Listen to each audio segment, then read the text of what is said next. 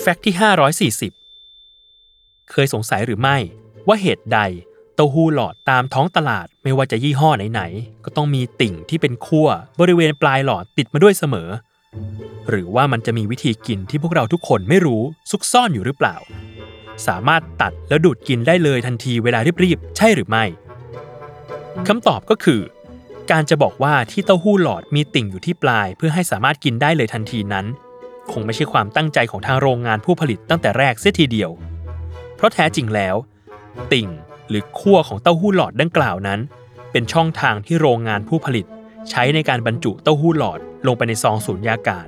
ผ่านวิธีการนำซองพลาสติก เสียบเข้ากับท่อของเครื่องบรรจุเต้าหู้หลอด จากนั้น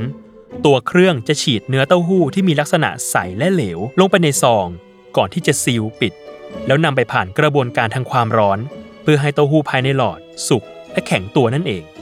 ซึ่งการบรรจุเต้าหู้ลงในหลอดสุญญากาศแบบนี้ จะทำให้มีอายุการเก็บรักษาได้นานกว่าเต้าหู้อ่อน หรือเต้าหู้สดแบบทั่วไป